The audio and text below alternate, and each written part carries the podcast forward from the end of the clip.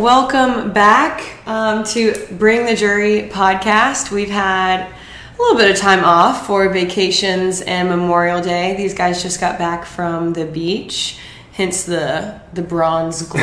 the tan, tan glow of justice. The tan glow of justice. I love it. Yeah, so I'm here with Luke and Brian Sheely of the Sheely Law Firm here in Columbia, South Carolina, also located in Charleston, South Carolina. On this podcast, we cover a wide variety of different uh, true crime cases here in America. Um, lately, we've talked about the Alec Murdaugh trial, um, Stephen Smith, which we're going to touch on today. Um, we've also talked about the Idaho Four and Bryan Kohberger. We've even gone all the way down to talk about Alec Baldwin.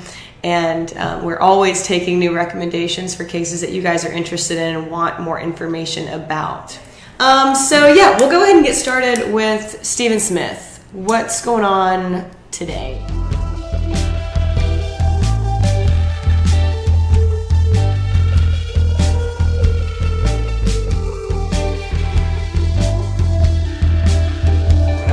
We haven't talked about Stephen Smith in a while. We, you know, kind of got to a culminating point when they got permission to exhume his body. Kind of the recap essentially was that um, this was allowed to Stephen to have his body exhumed. It was uh, forensically and even archaeologically uh, examined. Um, they hired an outside pathology unit um, out of Florida that was highly regarded, and everything was done appropriately. And so a lot of new forensic testing, and so that's kind of where the case has has rested until very recently. The most recent information is that the grand jury has been impaneled, which basically means um, you know they've got you know grand jurors, people from the community that have been no- normal everyday folks. They've been summoned to hear testimony and evidence in a, in a grand jury investigation. And that's they've been impaneled, and so that's been going on for about two weeks now. And, and you know, we were talking about this, Hannah, um, before the, the episode here. You don't just kind of willy nilly start impaling a grand jury unless you're you've got unless law enforcement, and again, this is going to be SLED, South Carolina Law Enforcement Division, has their ducks in order and they're ready to bring witnesses forward, bring evidence, and let the grand jury hear information. And so, Luke, what do you think that means in terms of warrants or search warrants or anything else coming out of this proceeding? Well, it's, it's any and all above, and it's not like some defense lawyer there or there's somebody for the other side. It's eight, 18 folks. 12 of them have to agree there was probable cause, and, and the SLED through their attorneys and the Attorney General's office are, are, are providing that evidence to establish it, but it means probable cause of somebody for a crime. So before in this case was dead in the water, it was kind of this hit and run, this tragedy. but due to the whole Murdaugh situation, it you know, Miss Stephen Smith's mom really due to the national attention, international attention, got publicity, got help, got a GoFundMe, got everybody's attention. It was even um, covered on a Netflix documentary, which was Yeah. totally covering the, the Murdaugh situation, which to this point is not and Mandy connected. Matney's Yep, yep, uh, everything was good. podcast as And- well had a lot with Steven Smith. And only because poor Buster Murdaugh's name was constantly thrown in this in the rumor mill did it get that traction that that sense of well let's do something about these Murdaughs. So everybody threw a bunch of money at it, law enforcement through SLED, wanted to seem like they were giving it attention, but very quickly as they gave it attention, they were also you know you had statements from uh, Mr. Miss Smith's attorney, uh, Mr. Bland, saying, "Well, this was never really about the Murdaughs, things like that." So it, it got the funding, it got the attention, but it probably those indictments will probably be against some of the folks that were initially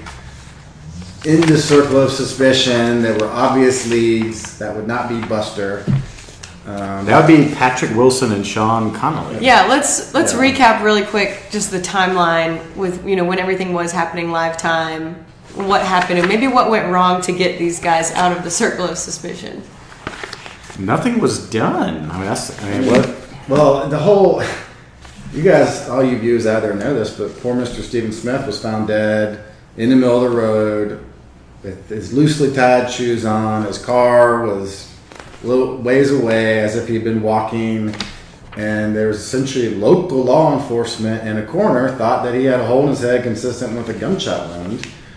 Well, USC um, pathologist Presnell quickly determined through her science um, and the fact that there was no projectile there, no exit wound. Well, this is not a gunshot wound. This is some type of blunt force trauma consistent with being hit by a vehicle. And that you basically had this lead investigator at the time that stormed into her office and said, "Why do you think this?" And she's like, "Well, why don't you?" And so that kind of really got a, a furor about the situation, an uproar where he was disgruntled, but they had no, they had some information, but they didn't have evidence of a of a murder through a traditional weapon like a bat or a shooting. It was just a lot of speculation by people who really weren't trained to make that, but they, they had some leads. We had the the the older Boyfriend. boyfriend, Mr. Found on Craigslist. Burkhart, who had so many inconsistent statements where he was clearly concerned about being a suspect and just really just being wildly um, protesting too much his innocence. And then you had other pointing blame on random people in the right, Cayman Islands. right. I don't know. then, uh, ignoring law enforcement, but then calling, making excuses for his last communication, and then going to Florida and getting assault charges. So he he was a juicy suspect, but really the juicier ones. I mean, they had credible leads about. Literally, a Patrick Wilson says a Mr. Connolly told me he hit uh, Stephen Smith with his car. Mm-hmm. That's about as credible as something you track down as you get. And per the report, the officer I think went to one school and they said, "Oh, he doesn't go here anymore. He went to he goes to this one now." He then goes to that school. Then they say he's not here today, Great day to be and sick that for this is guy. it. That that was the end of the inquiry. That is the, the circle of suspicion is erased, and this is because that plus the pathologist saying it was not a, a murder in this in the, in the mental sense of it. It just died like a grape on the vine, just withered up because it had no attention. It had nothing. And then it was only with the Murdaugh situation that it really got the attention it needed. Where Ironically. naturally, people, law enforcement would look ridiculous if they didn't pick up on these leads. So, um, Mr. Bland, on behalf of Miss Mrs. Smith, said, I think on court TV, that he really, as a representative of that family, are being told all this stuff that we started off this program with. Warrants could be coming. They're seeking indictments. It's just a question of who that is. And I would bet my entire law firm in practice Whoa now. that it's not going to be Buster. so You know, and, and the names that were initially investigated, but just it went to a standstill. I mean, we're talking about Patrick Wilson and Sean Connolly. So, you know, Wilson's kind of, you know, saying, well, Connolly, you know, hit hit Stephen. You know, Wilson at you know around this time as well had an attempted murder charge that was dismissed by that circuit solicitor's office. So who knows exactly why that happened? I don't know if it was in connection to anything. What is not maybe reported so far, but you know, there's so much insinuation. And let's think about back then in 2015, before you know, for, for right or wrong, better or worse, Buster Murdaugh has always kind of been his name has already always been kind of rumored as connected to this. Mm-hmm. And you know, back then with the power and the influence that the Murdaughs had in that community, you even have Randy Murdaugh is basically saying, um, you know, call law enforcement. You know, Wilson's allegedly telling his stepfather that Connolly is the one who hit Stephen. And then Wilson's stepfather apparently is reporting this because Randy Murdaugh told him. So Yeah. even though there's no information connecting a Murdaugh to this, you know, Randy Murdaugh is there. And so, as powerful as they were at the time, if there was kind of rumor type information about Buster and then Randy is saying, call law enforcement, that could maybe put a chilling effect on law. Like, you go to a school and they're not there. Okay, I guess my work here is done. You know, because the Murdaughs are on paper. Just encouraging me to kind of check that box. Yeah, box. and they, I I just don't know yeah. why. Um, Follow ups weren't done. You got someone essentially confessing that someone else has done something. Yeah, that's probable cause all day long. And the wild thing that will occur if an indictment comes and if someone gets arrested, and let's just maybe it's one of these original suspects, maybe it's not. Again, it's not going to be Buster. But this case will get national, maybe international attention. It will have all the bells and whistles and hoopla just simply because it was Murdaugh adjacent. Yeah. Yeah. I mean, if I'm, you know, Buster and one of these original obvious suspects gets indicted and arrested, I'm going to be pretty damn upset. And I'm going to be kind of wanting my apology um, because he just was drugged through the mud throughout this whole thing Yeah. just based on objectively what a bad person his dad might have been and because his name was dropped and he was you know generally the right age Yeah. The So, media just ran with it. they just it. went nuts And we gotta also we can't just forget law enforcement the one complete 180 they did on this case. So before the Alec Murdaugh trial, and again, apples and oranges, right? But before the trial, this Stephen Smith investigation was it was you know essentially closed as a hit and run, but with no like malicious intent, just a unsolved hit and run, which by the way is is a crime. Um, and then after the Murdaugh successful prosecution, and you know all law enforcement who prosecuted that case, along with SLED, were kind of doing their victory lap down in Walterboro. And I remember I remember this. Mark Keel, who's a relatively private spokesperson for SLED. He's not always up and out there in front of the, the media on specific cases. He, he said, by the way, anyone associated with the Sandy or Stephen Smith um, investigation, we're coming for you. If you had something to do with it, we're coming for you. Um, and they reversed. They basically said this investigation's wide open. We're now looking at it again.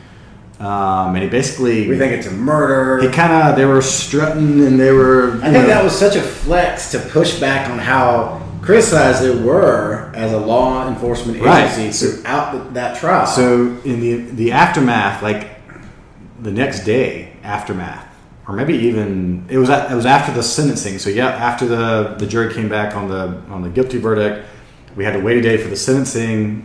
Judge Newman did the sentencing, and then there was that sunny afternoon. Afternoon, everyone was wearing sunglasses, and they were all giddily talking about you know the case and the sentence and everything else. And that was when Mark Keel said, "By the way, we're coming for anyone associated with this case. We're diving back into it."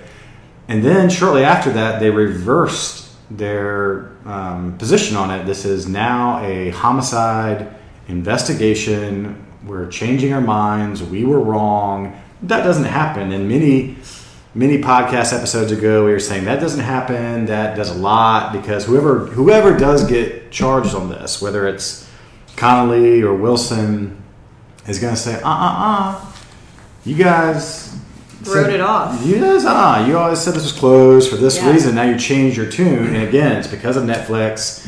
It's because of the national, international coverage of this. Yeah, I mean, think about poor Miss um, Smith, who back in 2016 wrote this letter to the FBI. I'm sure that got thrown right in the shredder, from mailbox to shredder, because she didn't have any attention. But now, because it, they were so tied in to the Murdaugh network, she could snap her fingers and get on CNN or anything and be like, I want to know what's happening. Sled investigated my boy's death in the first place and nothing happened. And then that network turns the Sled and goes, Do you have a comment? So, of course, they have to look accountable, look professional, look responsible, and reopen this thing and arrest somebody just based, based for total credibility um, because it was maligned, and now Mrs. Smith has that that media power that she can wield just because they're Murdaugh adjacent. So back then in 2015, they had probable cause to arrest, and they didn't do anything. And then the case got closed by SLED, who screwed around with it. And now they've got cell phone records that they're gonna they unlocked Stephen's phone and tablet. Oh, they did. And well, I'll say this: SLED back then didn't necessarily screw around with it, but once the pathologist said this is a hit and run, this is not a murder in the traditional sense, they gave it back to the same investigator, local law enforcement, and they screwed around with it and didn't follow up any leads. right. So So SLED got out of it. Right. So they had probable cause back then to make an arrest, and they didn't do it. But now, what they're going to have post Murdaugh, and now um, new evidence, they, they're going to have Stephen Smith's phone, which they've already said they've, they've got, and they've unlocked it. They're going to have this new, fresh autopsy and forensic pathology done. That's going to be potentially revealing more physical evidence.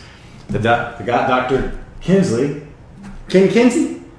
yeah, I'm sure his billable rate has gone up a little bit more than the Murdaugh trial, but he's going to be putting fresh eyes on it. I mean, he's part of the new team based on the GoFundMe. He's got theories. He's got fresh eyes. You know, he, he's uh, again Murdaugh expert witness. Here we are on a case that is merely Murdaugh adjacent, but he'll have some theories to help work. But I'm sure SLED will do their own independent analysis. But because all that money was raised, Dr. Um, Kinsey can get paid to look at this. So it, it's quite interesting, and it does make me kind of feel for all the normal folks out there who, right or wrong, their cases were never solved, whether it was with any true malice or just a standard hit and run. And because they weren't Murdaugh adjacent, adjacent, they didn't have that Jason. adjacent. They did not have that power to just go. Well, for every any and all unsolved murders in this country, just say a Murdaugh did it, and then call your local reporter. Right, and and they'll you, eat it up. And you'll you'll drive an investigation. uh, If we've and learned you'll- anything. and then you'll get your your case solved. Hopefully, because a squeaky wheel gets greased. I was at a baseball game and the Murdaughs were there one time, and I swear that this is connected to Stephen Smith's murder. You know, out of all the word works. So, do we know if the autopsy has formally come back yet? Do we have those results, or will we just find that out when? if if they're back, and I imagine they are back, um, there it's top secret. It's top lockdown. There's not going to be any, you know, public dissemination of it. It's going to be hit you over the head with it when when SLED is ready for it. I, I will give you this little tidbit that I hadn't thought about till now. So Brian and I like to vacation at Edisto, which is which was widely publicized as where the Murdaughs had their Edisto house and where Maggie liked to spend a lot of time. Did y'all take a field trip when you Until went down there? We were Our- a stone's throw away from Right. the Our the house we researched was literally 250 yards from their house, so we did ride our little bikes over there just for curiosity uh, purposes. Nice setup. Um, so It is a nice setup. Yeah. I think that's where I mean I know that Buster has you know allegedly nothing to do with this, but isn't that where he's currently kind of hiding out and staying? I don't know. I thought I heard that, and we didn't know if it was sold. I thought he was living with his girlfriend on Hilton Head. Oh, okay, a different beach house. Well, Edisto is a great place. So I would, if I had to pick, I would stay You're there. good at it. Anyway, we, Anyways. we digress. So we don't know about any kind of new pathology information, but I mean the way the grand jury process goes, they're investigating, they're taking testimony. If you recall, in the Alec Murdaugh trial, I can't remember exactly who, but it was some witness was on the stand and said something that was somewhat inconsistent with their grand jury testimony. And there was, Uh, I remember. which one was it?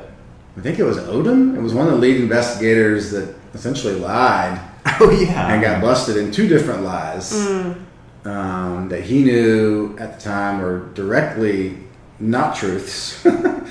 and that was one of the best moments for the defense in the trial, from my perspective, is that Jim Griffin was able to impeach him with that and get him to admit that. And there, I I recall a dramatic moment where a sealed Well, I think he, he went, he knew that the blood spatter analysis that they had sent off, that, that law enforcement got excited about, was not human blood at the time he went to the grand jury. It was something like Right. that. Yeah, yeah. It But he still presented it. He did, and I, I remember a moment where Griffin was able to rip open a, jan, a grand jury transcript of testimony and kind of dramatically open it in court, and then you know, Right. Well, that's the beautiful thing about a statewide grand jury, unlike a regular county grand juries. And we're not talking about the federal system, but county, state grand juries in South Carolina are just vaults of secrecy. Whereas a statewide grand jury has a transcript.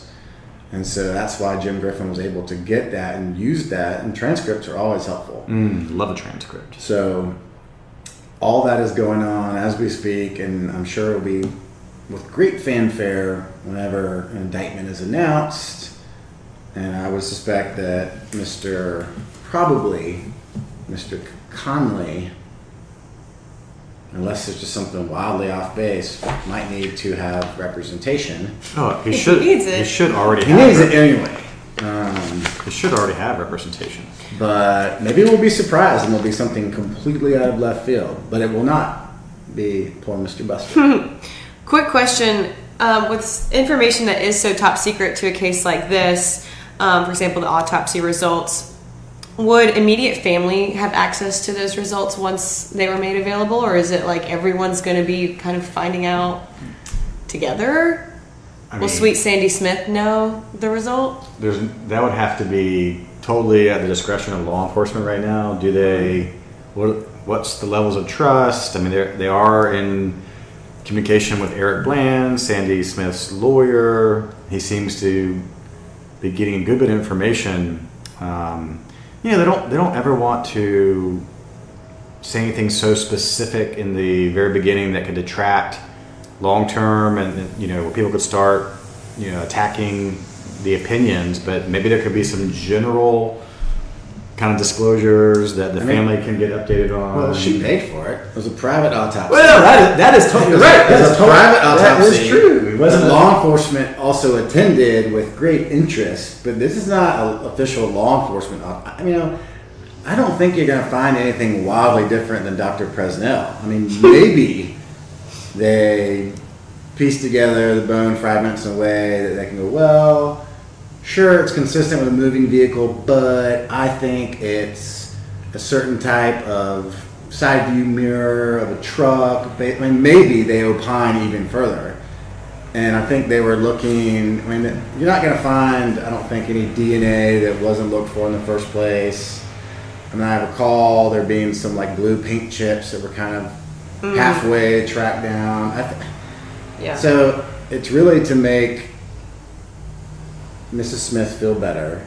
Um, I'd be shocked if they had something that just a hair came out of out of that casket. They're like, aha! And they ran it through some database, and like it was suspect number well one. we've also had tons of experiences where state experts and defense experts mostly differ on major opinions.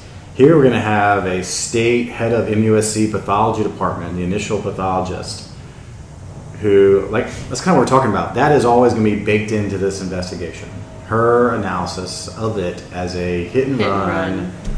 and then whatever. but a hit and run can be a murder. Yep, sure can. You just need, you don't know the mental state of the person who's driving the car until you talk to them.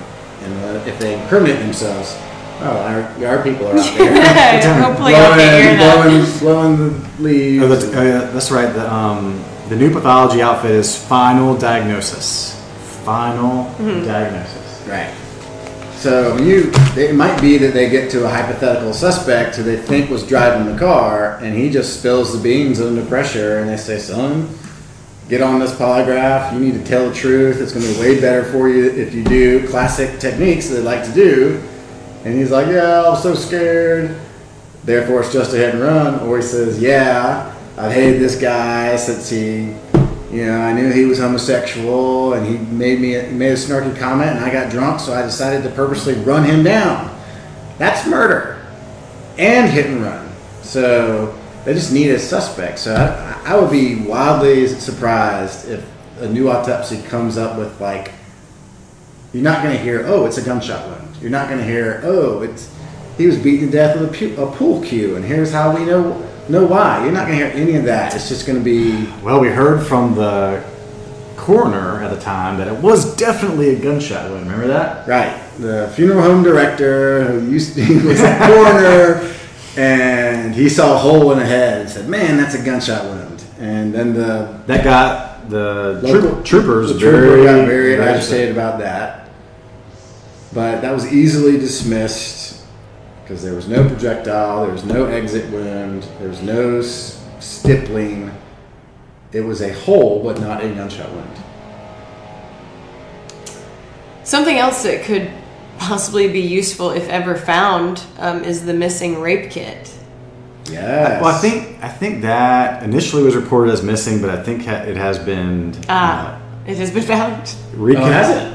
Yeah, there there was some reporting after initially it was said that it was not able to be found. They were like, "Yeah, we got it. We, we, we got it all together." But yeah, I mean, They that opened would, up one real quick and there So- is it. so I think the the secondary reporting is no, we have it. We're good. Um, Does that? But we don't know anything about that. I guess. Well, that type of stuff would be totally in law enforcement's control, and they would keep that very close to the vest. Um, whether they can run it through any databases or compare it to any samples from any potential suspects. I mean, as part of the grand jury process, they could go, you know, and get a search warrant for someone's DNA. Mr. Burkhart, come here, give me your DNA, and that might tell you something. your Or, boy, Mr. Burkhart. Yeah, yeah. Um, and they can rule people. God, Hannah, when, when he was first being mentioned, you you wanted Yeah. to get him. Yeah, I was a little biased. I just pff, all all signs were pointing to Bickard, in my opinion, and they may may still be if he comes through in that orange jumpsuit. I mean, he was an older man, romantically involved with Yeah. Stephen. found on Craigslist. Found on Craigslist. He fled the state. Mm-hmm. He got he got into a big brawl down in Florida. Got charged. wildly inconsistent statements. Yep. And as we know, Totally bizarre statements. as we know, when you're a romantic partner Mm-hmm. who makes wildly inconsistent statements, you are in the circle of of the investigation until you get yourself out. So how did he get himself out? I have no clue. That's the golden question. Maybe he wasn't at school that day. Not at school. So a little they- too old for school. Yeah, a little too old for school. He wasn't an adult ed. Um, okay, so switching gears quickly here. You all obviously are criminal defense attorneys uh, here in South Carolina. How would you represent, let's say, are we talking Patrick Wilson or Sean Sean Connolly? I always want to say, isn't there like a celebrity whose name is like that? Sean, Sean Connery. Connery. Oh yeah. The man, the myth, the legend. yeah. I always almost want to say Sean Connery. but- former Mr. Scotland bodybuilder, famous the, actor, the best Bond. the best Bond. The best Bond. The best Bond. Um, Heard it here. How would we represent something like that? Yeah, what, what would be some of your key things that you would be really mm-hmm. interested to learn more about? Like whether it be, you know, obviously the initial questioning and how it just immediately died, or you know, what are some things that you would find We wouldn't valuable? care about anything. We just simply blame Bus- Buster. And you and we just need one juror to buy. Blame Buster. Buster, if you're out there kidding, we never blame you. But Yeah, um, not not you, neighbor. but you have, you have to figure out what your, what is your best theory of defense. That's based on the evidence they have against you. Obviously, with the massive amount of time, the fact that he was ruled out, apparently by the lead investigator at that time, that it was they don't have any independent evidence. Do they have a car consistent with impact? Do they have any motive? Lord willing, you hope your client doesn't come to you having fully confessed. Well, here's the difference between us and a lot of criminal defense lawyers, and even on the Murdaugh case, any kind of high profile case, you lock it down. You shut the f up. You're not giving Mm-hmm. Shut up and lawyer up. You're not giving press conferences. You're not, you know, having your client give a telephone interview in the middle of rehab. If we were representing anybody that got charged with associated with this case, they would have they would be in a straitjacket and they'd be locked in a closet in our office, and we wouldn't let them see the light of day until we got all the evidence. And yeah, then- we have a few people here now. Right. Just locked up, re- on ice, ready for us to defend them, but they're not going out and getting in trouble. They're not talking to anybody. Their mm-hmm. social media is not existing. Delete. Delete social. Everything's done. There's no outside world at all. with our clients, our murder clients especially, that are, you know, we're trying to protect them. And then what we do is we don't give press conferences. We're not giving a lot of interviews. We're not giving two, three interviews, but we wait for the evidence to come. And then we can look at it, and then and only then do we have a conversation with our client about what the evidence reveals, what are the best defenses, and go. Um, and in this kind of case, it's going to be there'll be a lot of people to point fingers at just because of how the case evolved. Mm-hmm. I had a case in court today that was really a tough case, resolved by a very uniquely worked out plea. I never once had a conversation with my client about the allegation. The offer was presented, he wanted to take the deal. I didn't sit here and ask him to tell me this or that, but he locked it down. He did his job. He kept his head down. He stayed out of trouble. And we waited all this time, and it worked out quite well for him. When you don't make evidence against yourself, that's step number one.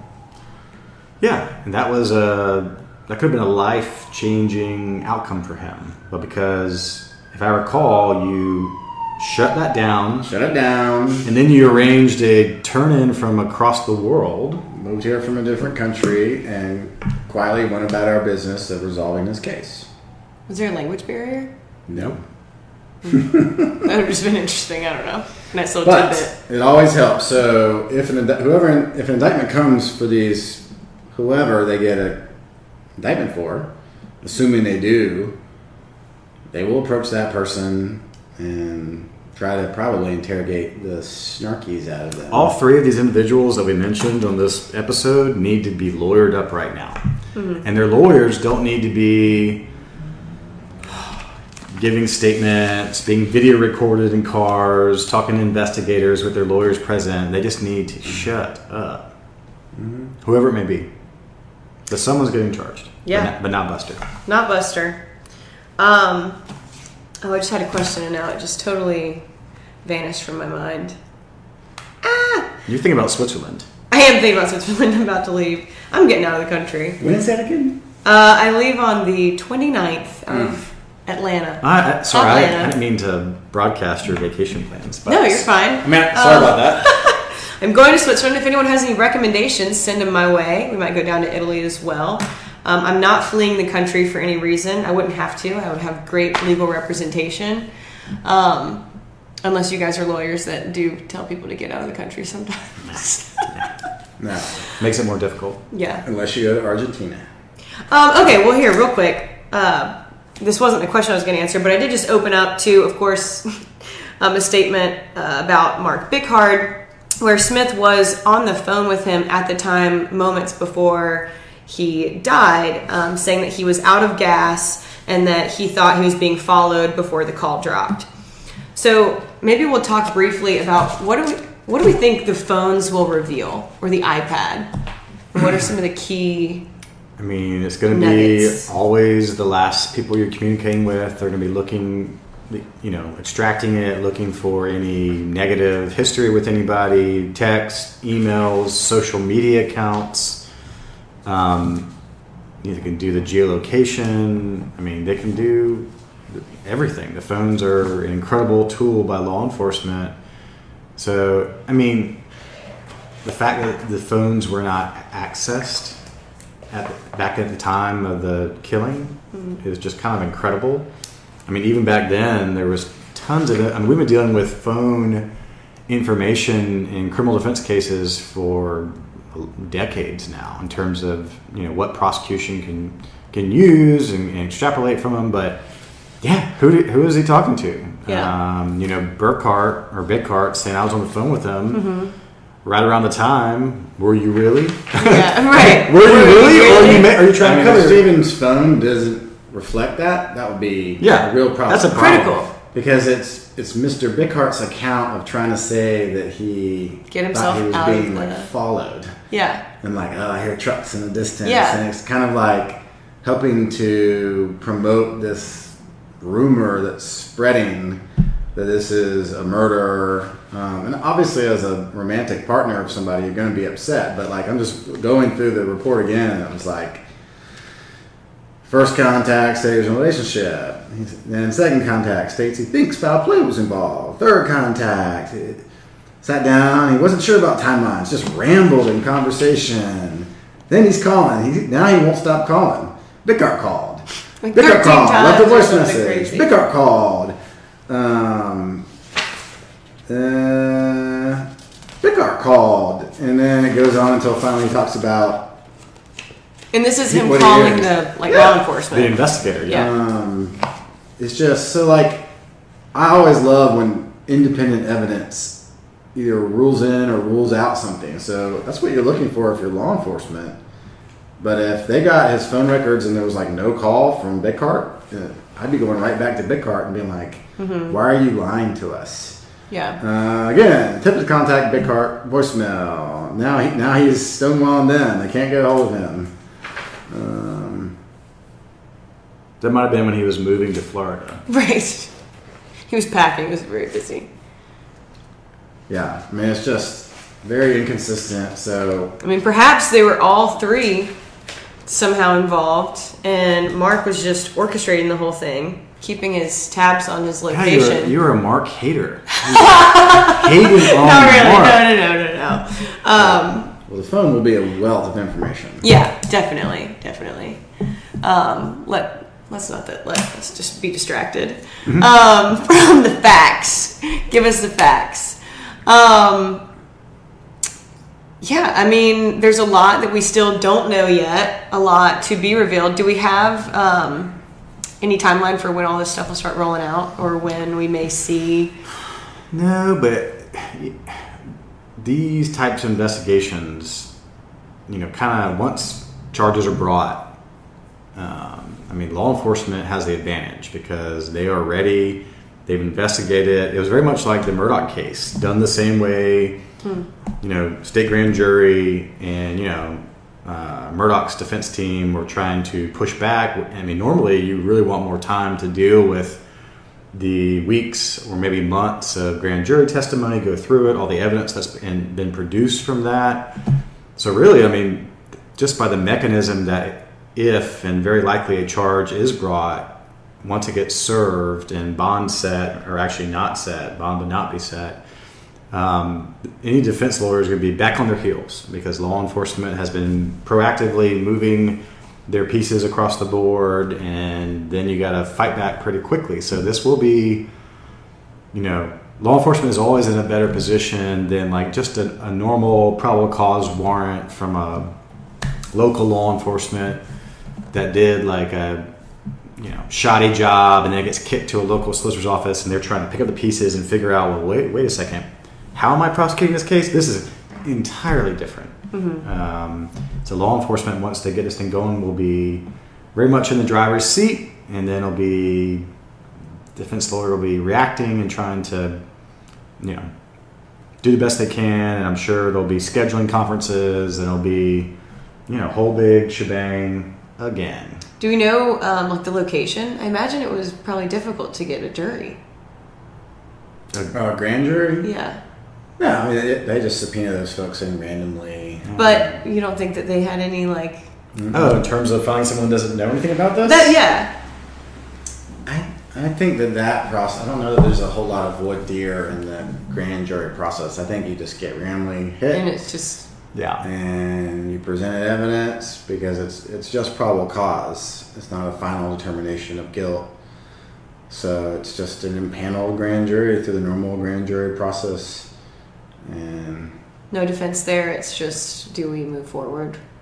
Mm-hmm. Yeah, they put up all that evidence, and if 12 out of those 18 think that there's probable cause for whatever crime they're trying to put forth, and whatever person, based on the evidence that's presented, that's going to produce an indictment or it won't.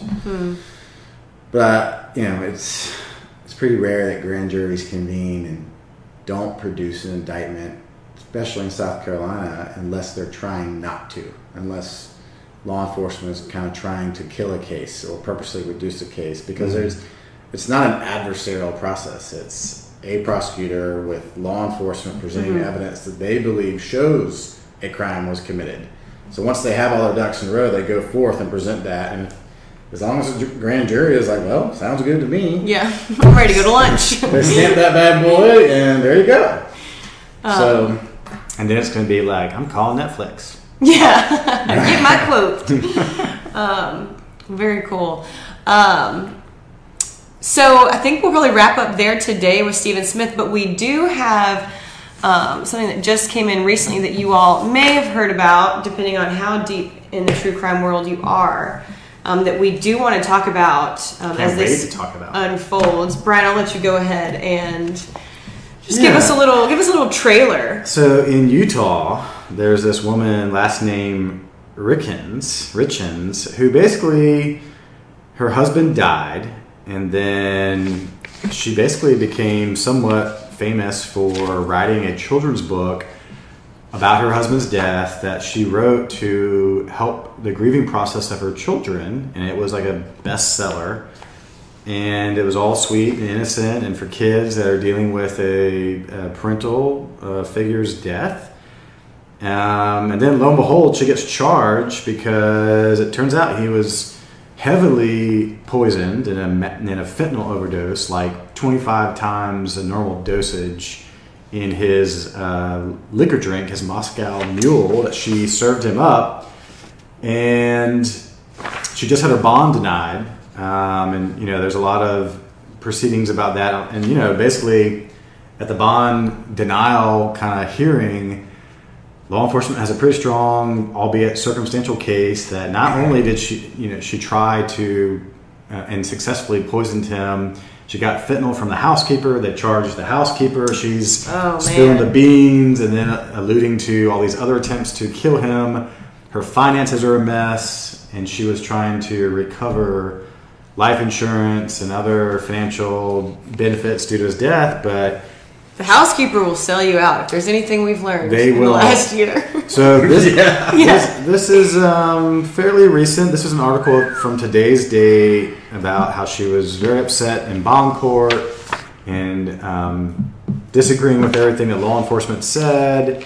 Her defense lawyers are saying it's circumstantial and that this housekeeper is a lying liar, and that the, the, the state has her threatened with all kinds of charges unless she basically um, cooperates, and the defense lawyers are saying basically, you you know, just because you're bad with money doesn't mean that you're going to kill someone, and that they reverse engineered a prosecution to fit the facts. Uh, But at least from what I read, but oh, that's right. is a prime example of how getting law enforcement getting that phone and analyzing that phone early on can be very powerful for the case. Unlike the Stephen Smith case, here they did it right away, and it's her internet searches are very incriminating. It's things like How much fentanyl does it take to kill my husband? right, literally that, or how do I delete my text my I, iPhone information permanently, or like How do I get paid on life insurance if the death certificate And also, is even, pending? even I'm like uh, luxury prisons for the rich. I was like, oh. Oh no! So like, you know, if you if you commit a crime or you're planning to commit a crime, for those of you crime committers out there, figure out a way to learn what you need to learn, but don't do it on your phone. They're a library. Go to a library. and if you're gonna go, what is it, the Dewey Decibel System? yeah, there's a free library in free there, access. Just rummage So- through. Just do it the reference old-fashioned way. And, and if, and if you need a phone, because you gotta call people, get one of those old flip phones The that you like. I met with a client the other day, and he was let me call my people, and he whipped out this big old thing, and he was Boost like, Mobile Cricket. basically, and I, I was like, oh, nice phone. Um, you know, the early '90s want their their Motorola back, and he was like, man, it ain't gonna get me like that. And it was like, boop, it just had like Yeah. just the number pads. That was it. No internet, no searching, just the just. You, Or get a he better couldn't- than that. He couldn't even text that thing. He was just dialing numbers. Get a pager. and then when you get that pager coded number like the wire, then go to a public payphone But he- and speak in But code. this guy was old school. and He was like, Sheely, they ain't gonna get me like that. Yeah. So I mean, they won't. That's smart. But she has all the trappings of the suburban housewife, soccer mom who went off the rails. Oh man. Um, so that would be quite interesting. And then just is raking in from this grief book. That is twisted. Kouri Richins. So we will be following her case with interest. Her name's Kouri. Kouri Richins. Corey Or with a- that's the Corey with a K. Corey with a K. Oh, Mm. K O U R I Richins. Hmm. Kouri. I feel like crazy stuff happens in Utah. People gotta get wild out there. Yeah. I'm watching um, Under the Banner of Heaven with Andrew Garfield. He's like that LDS investigator. Yeah, I saw that. Yeah, That's it's a, it's a good show. it's freaking wild. Freaking wild. Um, all right, guys. Well, we missed you. Um, thanks for tuning in after our uh, their vacation. Um, if you guys have any um, cases that you would like us to discuss, I know a lot of people kind of throughout today's chat mentioned uh, Donald Trump and everything going on with him. Um, which is, you know, just huge, and maybe one day we'll discuss all of that. I don't know. Um, Maybe. yeah, but we definitely want to talk about Kouri. Obviously, we still have Bryan Kohberger and the Idaho Four still on our radar as well. So we're always open to taking new suggestions.